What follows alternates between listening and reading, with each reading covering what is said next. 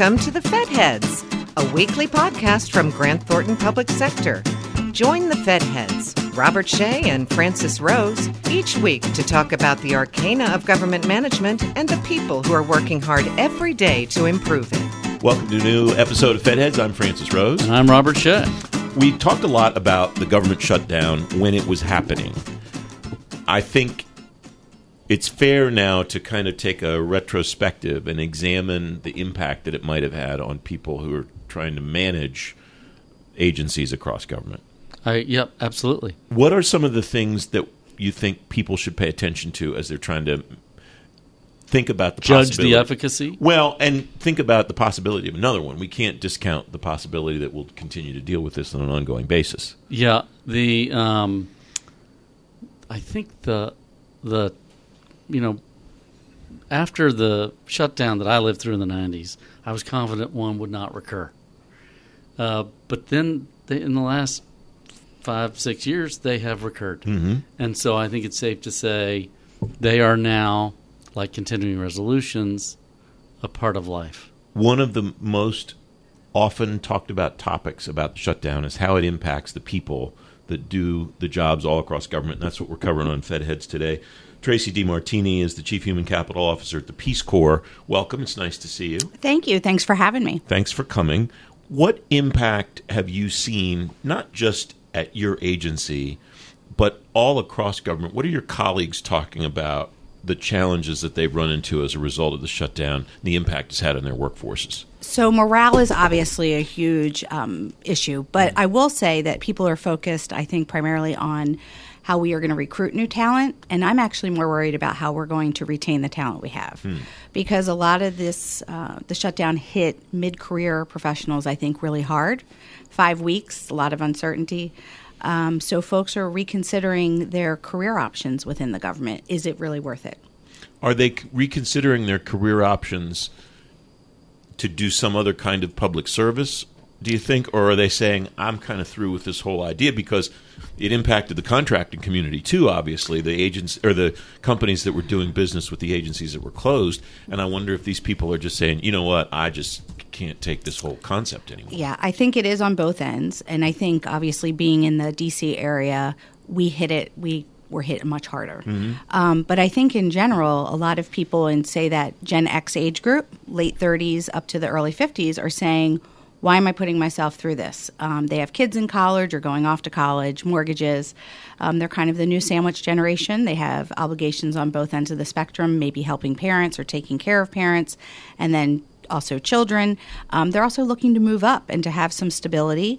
They're thinking, I'll never be able to retire with all these fits and starts of not only just shutdowns, but let's look at the impact on the pay. The pay has been frozen, and right now we're all waiting for a 1.9% raise, which still has not materialized. And people are saying, is this really worth it? We've invested a lot in employee engagement.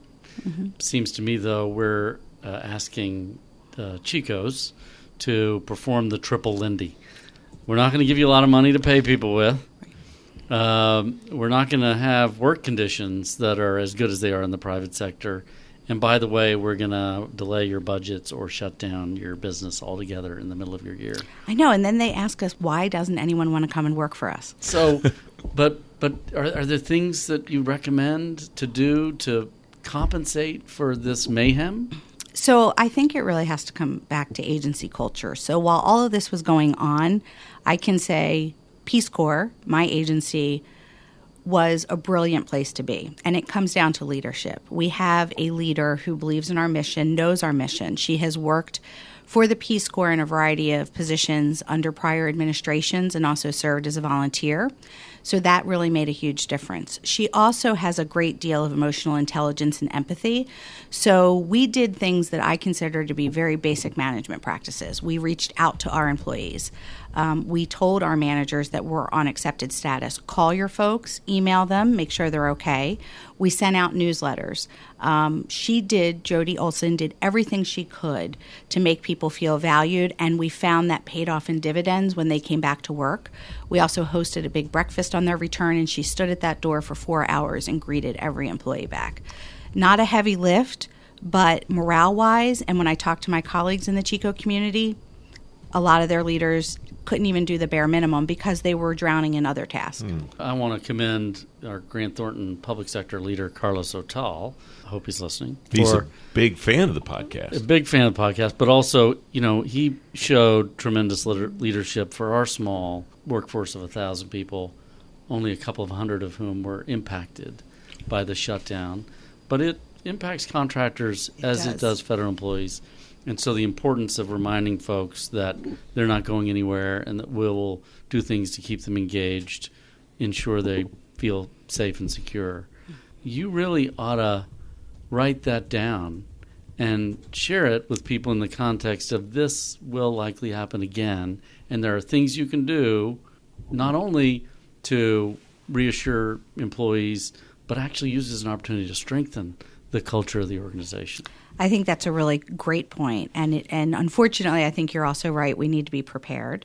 Everyone was kind of clutching their pearls um, at February 15th. Not Will me. we or won't we? I wasn't.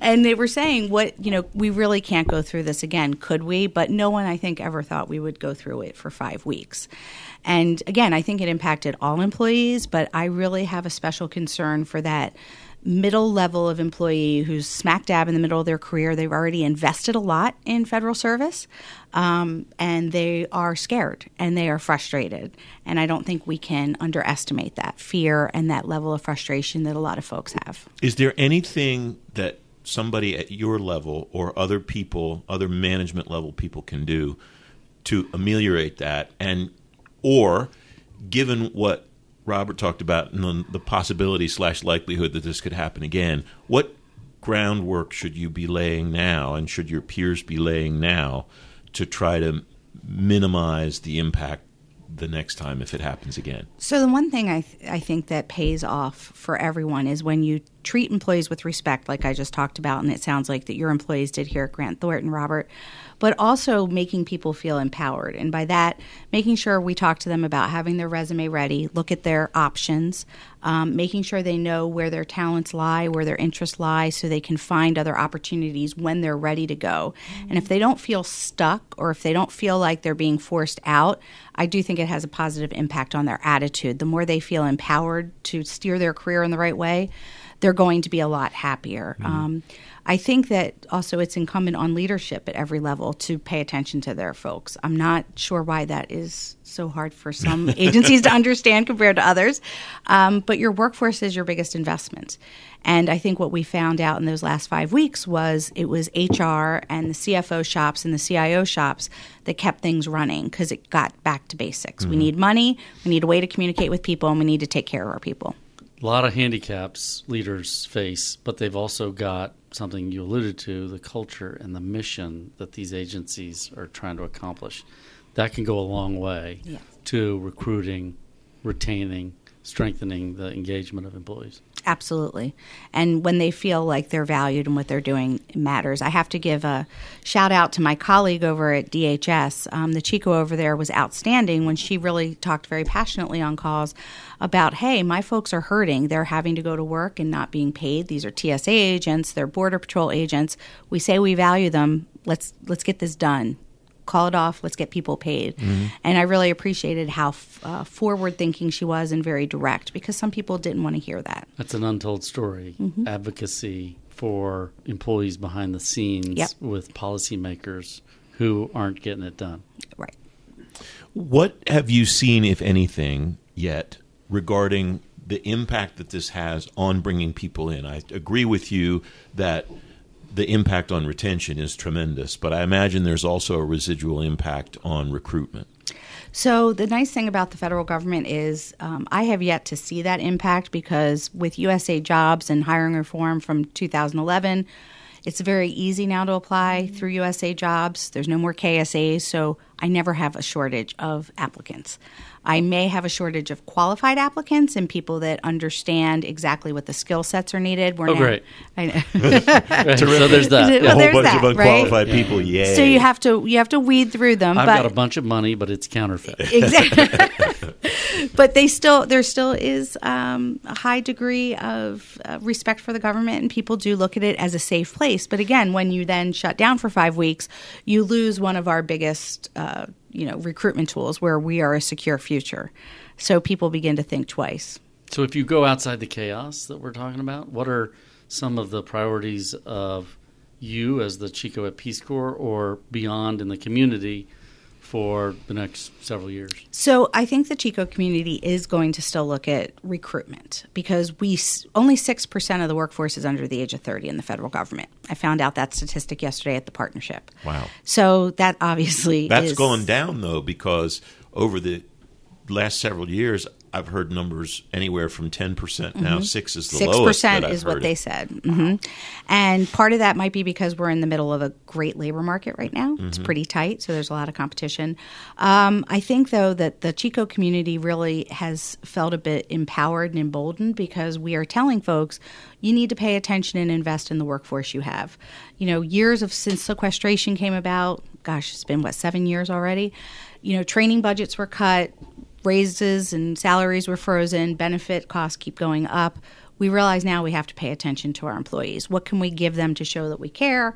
We want to help them with their career path. We want to keep them when we train them. Even when I think about Peace Corps volunteers, um, I hear, you know, we pay a lot to have our volunteers be in the field. We want to find ways to retain them when they come back and enter federal service because it is a calling and we need people in those key positions all across the country And they get the culture. And they better get the anybody. culture and they really are committed to it.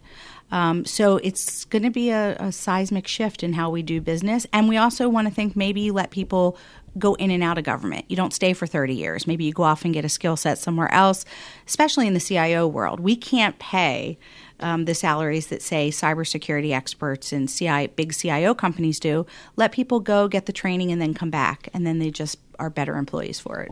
What are the resources that you need to execute your priority set that you've just described that maybe you don't have or don't have enough of? Because what Mm-hmm. you described doesn't sound like it's all just money. More money helps anybody. Nobody would turn it down. But it doesn't Right. sound like that's your only. It's not. Um, and that's, uh, thank you for letting me talk about one of my favorite topics, which is Chicos need to have a seat at the table. Now, I'm lucky because being from Philadelphia, I'm not shy. So I will push myself up to the table, but I also have very receptive leadership that wants to hear from basically the C suite executives. We have a CFO, a CIO, and myself. We all work very well together, and we're able to talk about how even though we're back end operations, we're not, you know, out in the field supporting volunteers at post overseas. We're the heartbeat of Peace Corps because we bring in the people that serve the volunteers and we fund the programs and we provide communications mechanisms. Back when I was with OPM, a lot of Chicos did not have that same level of respect or support in their agencies. The ones that did had tremendous success because they were able to remind people about the human element. And it wasn't just transactional. We weren't just processing SF 52s. We were being strategic. We were doing workforce planning. We were looking at succession rates. We were figuring out where to recruit and where to realign our talent. Um, and I really can't give a big enough plug for training budgets. You need to put more money back into training you know, we don't have to send everyone to in class training, but allow people to have mentorships, give leadership training to supervisors. That's one of my passions. We don't we don't do a good job training supervisors in government. That also has a negative impact on how we retain people. Do you see any possibility of creating career paths for people who don't want to become managers, who are technical experts and want to continue to progress on that track, not have to make more money mm-hmm. or gain tenure, stay in government by becoming bosses and, and no longer doing the things that make them successful and happy? Mm-hmm. I think we have a lot of opportunities for folks, but again, we have to look at our compensation model. It is basically um, set up where you're only rewarded if you move into management or executive positions, and not everyone wants to do that, and that's okay. Some people are outstanding journey people at a certain level. You would never want me to be an economist, but I'm a great Chico. At least I think so, because I this is the work I like to do, and that I'm passionate about, and I'm a good decision maker. Um, but I also know that some people would rather sit in a room and crunch numbers, and that's exactly what we want them to do because that's their skill set. So we need to have a toolkit in place to reward them and make them feel valued. One final thought um, as we start to wrap up.